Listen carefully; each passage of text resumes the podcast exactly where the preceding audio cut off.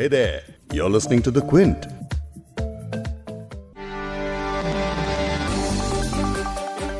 भारत में corona virus ने देखते ही देखते अपने पैर पसार लिए हैं जहाँ 30 मार्च तक कोरोना के 1500 केसेस भी सामने नहीं आए थे और मौतों का आंकड़ा 40 से भी कम था वहीं अब अप्रैल के पहले हफ़्ते ही में केसेस बढ़कर 4000 के पार हो चुके हैं और मरने वालों का आंकड़ा करीब 109 तक पहुँच चुका है यानी लॉकडाउन खत्म होने में अभी एक हफ़्ता है और आंकड़ों का ये हाल है। लॉकडाउन लगाने का सबसे बड़ा उद्देश्य यही था कि इससे कोरोना की चेन तोड़ी जाए। यानी लगातार बढ़ते मामलों पर बीच ही में ब्रेक लगा दें। पर कोरोना के कहर की रफ्तार लॉकडाउन के बाद कम होने के बजाय काफ़ी ज़्यादा तेज हो गई है। इसकी वजह थी कोरोना के बड़े हॉटस्पॉट्स जिन्होंने केंद्र समेत राज्य सरकारों के हाथ पैर फुला दिए। अब ये बड़े हॉटस्पॉट्स कौन कौन से हैं? 14 अप्रैल के बाद इन हॉटस्पॉट्स का क्या होगा और क्या लॉकडाउन खत्म होने तक, यानी अब से लेकर एक हफ़्ते के बाद में, क्या भारत संक्रमण की चेन को तोड़ पाएगा? यही सब जानेंगे आज के इस पॉडकास्ट में। क्विंट हिंदी पर आप सुन रहे हैं बिग स्टोरी पॉडकास्ट मैं हूँ फबीहा सैयद। पॉडकास्ट में आगे सुनेंगे क्विंट के एडिटोरियल डायरेक्टर संजय पुगलिया को, जो बताएँगे कि अगर लॉकडाउन हटाया जाता है तो इन हॉटस्पॉट्स का क्या होगा। सरकार ने हमको ये बताया है कि वो स्टैगर्ड तरीके से करेगी इस काम को और राज्यों के साथ कोऑर्डिनेशन के साथ करेगी कि किस प्रकार से फ़ेज़ वाइज किया जाए। टोटल डिस्ट्रिक्ट्स हैं अफेक्टेड जो 200 हैं। तो जो बचे हुए 500 हैं, वहाँ शायद normal life economic supply chain कहिए, वो जल्दी शुरू हो सकता है। हॉटस्पॉट्स के फैलाए संक्रमण के जाल को समेटने का उपाय भारत ही में मिल जाएगा। और वो है राजस्थान का भिलवाड़ा जिला, जिससे देश सबक ले सकता है। इस पर तफसील से आगे आपको बताऊँगी, लेकिन सबसे पहला सवाल ये है कि कोरोना वायरस के हॉटस्पॉट्स आखिर क्या होते हैं? कोरोना वायरस के संक्रमण जिन इलाकों से ज़्यादा रिपोर्ट किए जाते हैं, उन जगहों को हॉटस्पॉट करार देते हुए सरकार वहाँ कड़ी निगरानी बना देती है। वहाँ लक्षण दिखने पर लोगों पर तुरंत टेस्ट किया जाता है और ज़रूरत पड़ने पर क्वारंटीन भी करते हैं। स्वास्थ्य मंत्रालय के अनुसार कोरोना वायरस के केसेस लगभग हर 4.1 दिनों में दोगुने हो रहे हैं। ये दर 7.4 दिनों की होती, अगर तबलीगी जमात का इज्तेमा पिछले महीने दिल्ली में नहीं हुआ होता। हालाँकि स्वास्थ्य मंत्रालय ने कहा कि वायरस की कम्युनिटी ट्रांसमिशन का अभी तक कोई सबूत नहीं है, लेकिन खास एहतियात के तौर पर मंत्रालय ने देश में 20 मौजूदा और 22 संभावित हॉटस्पॉट्स की पहचान की है। ये हॉटस्पॉट्स कौन कौन से हैं, आपको अभी थोड़ी देर में बताऊँगी, लेकिन पहले उस जगह की बात कर लेते हैं, जिसके बारे में कहा जा रहा है कि कोरोना वायरस के खिलाफ जंग कैसी लड़ी जाए, वो इस शहर से सीखना चाहिए। राजस्थान में कोरोना संक्रमण के हॉटस्पॉट्स के तौर पर उभरे भिलवाड़ा में कुल मिलाकर कोरोना के 26 मामले सामने आए, जिनमें से 17 लोग ठीक हो चुके हैं। नौ को अस्पताल से छुट्टी भी दे दी गई है।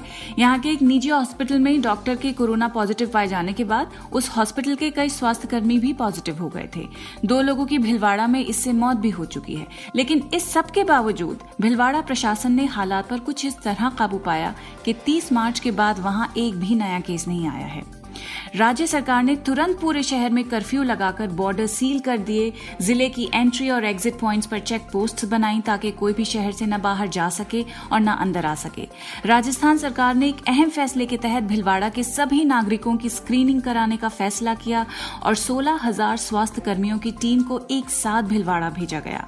स्वास्थ्य कर्मियों ने घर घर जाकर स्क्रीनिंग शुरू कर दी। इस दौरान करीब अठारह हज़ार लोगों में सर्दी जुकाम के लक्षण पाए गए। वक्त से एक्शन लेने पर भिलवाड़ा में संक्रमण 26 लोगों तक ही सीमित रहा और अब भिलवाड़ा मॉडल को देश भर में लागू करने की बात कही जा रही है।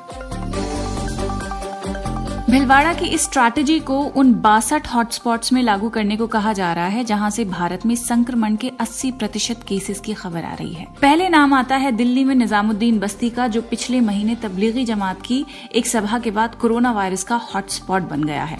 इस सभा में हज़ारों की तादाद में देश और दुनिया से लोग आए थे, जिन्होंने बाद में पूरे देश में यात्रा भी की। अब तक दिल्ली में 330 और देश भर में 1400 से ज़्यादा मामले इस सभा से जुड़े पाए गए हैं। निजामुद्दीन के अलावा दिल्ली का दिलशाद गार्डन भी एक हॉटस्पॉट बन चुका है। भारत के दूसरे हॉटस्पॉट्स की अगर बात करें तो इनमें दिल्ली से सटा नोएडा भी शामिल है, जहाँ 48 केसेस हैं। वहीं मेरठ भी एक हॉटस्पॉट है जहाँ 20 केसेस सामने आए हैं। महाराष्ट्र में केसेस 700 के पार चले गए हैं, जहाँ ज़्यादा मामले मुंबई और पुणे से हैं। फिर केरल में कासरगोड और पठनमथिट्टा उन हॉटस्पॉट्स में से है जिन पर प्रशासन की कड़ी नज़र है। अब एक तरफ़ है बढ़ते हुए मामले और दूसरी तरफ़ कम होती लॉकडाउन की मियाद। ऐसे में लॉकडाउन चौदह अप्रैल को वाकई खत्म किया जाएगा या फिर इसे आगे बढ़ाया जाएगा? अगर लॉकडाउन खत्म होता है तो इन हॉटस्पॉट्स को सरकार किस तरह काबू करेगी?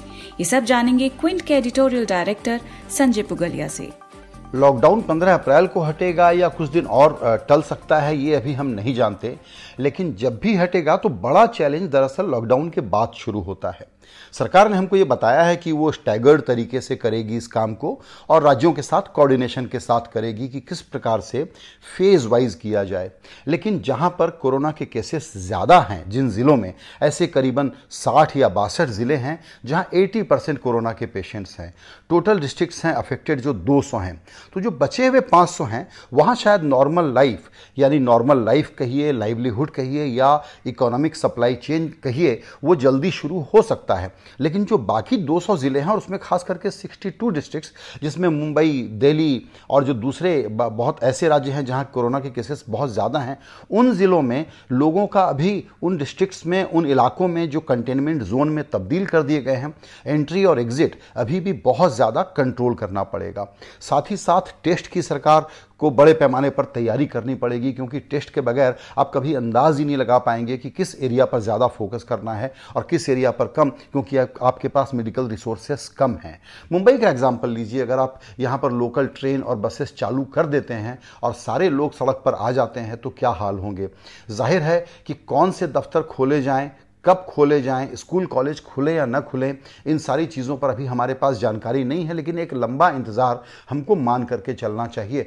क्योंकि जब कहा जा रहा है कि हर आदमी जो बाहर निकले, वो मास्क लगा के चले, सोशल डिस्टेंसिंग का पालन करते हुए चले, इसका अर्थ ये हुआ कि जिस दफ्तर में अगर सौ लोग बैठते हैं तो वहाँ पच्चीस लोगों को अगर इजाज़त दी जा रही है तो ये वहाँ पहुँचेंगे कैसे, और उस ऑफ़िस का, उन कारखानों का डिज़ाइन नया कैसे बनेगा? और ये सब बहुत बारीक डिटेल हैं, जिसमें आई एम श्योर कि सरकार इस वक्त जा रही होगी, लेकिन अभी हमको उसकी जानकारी नहीं है। जहाँ तक इकोनॉमिक डिसरप्शन का सवाल है, ये मान करके चलिएगा कि जो एसेंशियल सर्विसेज़ की सप्लाई चेन जो टूट गई है, उसको जोड़ने के लिए पहले फ़ेज़ में काम होगा, लेकिन जो बड़ी वाली प्रोडक्टिव इकोनॉमी है, उसको शायद अभी थोड़ा सा और हमको इंतज़ार करना पड़े, जब वो पूरी तरह से शुरू हो पाए। हमको एक एग्ज़ाम्पल पनामा या पेरू जैसे देशों का देखना चाहिए, जहाँ पर क्राउड को मैनेज करने के लिए जब वहाँ पर लॉकडाउन से हट करके लोगों को अलाउ करना था तो उन्होंने ये किया कि एक दिन सिर्फ़ मर्द लोग बाहर जाएँगे और एक दिन औरतें जाएँगी। ये उसी तरह से है जैसे दिल्ली में हम लोगों ने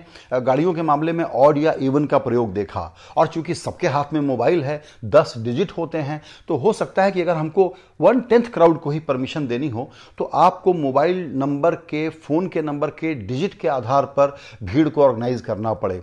लोकल ट्रेन में आप जब भी खोलेंगे, पूरी भीड़ आ जाएगी। अगर आप आधी ट्रेन खोलेंगे तो भीड़ डबल हो जाएगी। इसलिए कौन सा दफ्तर खोलना, कौन सा इलाका खोलना, हफ़्ते के कौन से दिन खोलना, ये सब एक बहुत बड़ा चैलेंज है, जिसके लिए हमको एक तरीके से कहिए इंतज़ार है और बेचैनी है कि सरकार ज़्यादा से ज़्यादा इंफॉर्मेशन पब्लिक से शेयर करे। संजय सर से बाद में ये भी पूछा मैंने कि दूसरे देशों के मुकाबले में क्या ये वक्त सही है लॉकडाउन हटाने का? क्योंकि जिस तरह से इन्फेक्शन के मामले आ रहे हैं, उससे ऐसा बिल्कुल नहीं कहा जा सकता कि जो इन्फेक्शन का कर्व है, वो फ्लैट होने के नज़दीक है। हमें एक बात पर और ध्यान देना चाहिए कि जहाँ भारत के मुकाबले ज़्यादा लंबे लॉकडाउन चले हैं, स्पेन, फ्रांस या इटली जैसे देशों की बात करें, चाइना में नौ हफ़्ते चला था, वहाँ की बात करें तो वहाँ पर भी अभी लॉकडाउन खत्म नहीं हुआ है। अब वो तैयारी कर रहे हैं मई महीने में उसको हटाने के लिए और कह रहे हैं कि हमारा ये जो फ़ेज़ टू है लॉकडाउन खत्म होने के बाद वाला फ़ेज़ वो एक ही चीज़ पर निर्भर करेगा और वो है कि इन्फेक्शन का कर्व कैसा रहता है। तो हमारे यहाँ तीन हफ़्ते में आशा है कि इन्फेक्शन कर्व पीक कर जाएगा लेकिन उसके बाद के कम से कम दो तीन हफ़्ते और देखना पड़ेगा कि कहीं ये फिर से एक्सपोनेंशियल ग्रोथ की तरफ़ तो नहीं जा रहा है। दरअसल एक ही चीज़ हमारे सारे लॉकडाउन के बाद के फेजेस का आ, का डायरेक्शन डिसाइड करेगी और वो है इन्फेक्शन कर्व उसमें अच्छी बात यह है और ये हमको एक्सपर्ट्स बताते हैं डॉक्टर्स बताते हैं कि भारत में तादाद बढ़ ज़रूर रही है तो भी ये चिंताजनक लेवल तक नहीं पहुँची है और हम आशा करते हैं कि यहाँ से शायद अब ये जल्दी से पीक आउट करना शुरू करें। कोरोना वायरस, जिसने दुनिया भर में तूफ़ान मचा रखा है, अभी तक वैश्विक स्तर पर 12 लाख से ज़्यादा संक्रमित केसेस हैं और पैंसठ हज़ार से ज़्यादा मौतें हो चुकी हैं। अर्थव्यवस्था सफ़र कर रही है। अगर सुपर पावर अमेरिका में पिछले हफ़्ते 60 लाख के करीब लोगों ने अनएम्प्लॉयमेंट बेनिफिट्स के लिए अप्लाई किया तो इधर भारत में उतनी ही तादाद में, या शायद उससे कहीं ज़्यादा की तादाद में दिहाड़ी मजदूर और किसान के खाने पीने के लाले पड़े हुए हैं। रही बात लॉकडाउन की तो जिस तरह पीएम मोदी के बताए गए नुस्खों पर लोग अमल करते हैं, चाहे थाली या ताली बजाना हो या फिर मोमबत्ती जलाना हो तो उससे साफ़ ज़ाहिर है कि अगर लॉकडाउन बढ़ता है तो जनता तो एक बार फिर से मानेगी और वही करेगी जो बताया जाएगा। लेकिन लॉकडाउन खत्म होने के बाद अर्थव्यवस्था पर काबू करने के लिए प्रधानमंत्री खुद क्या करने वाले हैं, उस रणनीति के बारे में प्रधानमंत्री हमें कब बताएँगे? इस पॉडकास्ट के एडिटर नीरज गुप्ता हैं और इसे प्रोड्यूस किया है फबीहा सैयद ने। अगर आपको बिग स्टोरी सुनना पसंद है तो क्विंट हिंदी की वेबसाइट पर लॉग ऑन कीजिए और हमारे पॉडकास्ट सेक्शन का मज़ा लीजिए।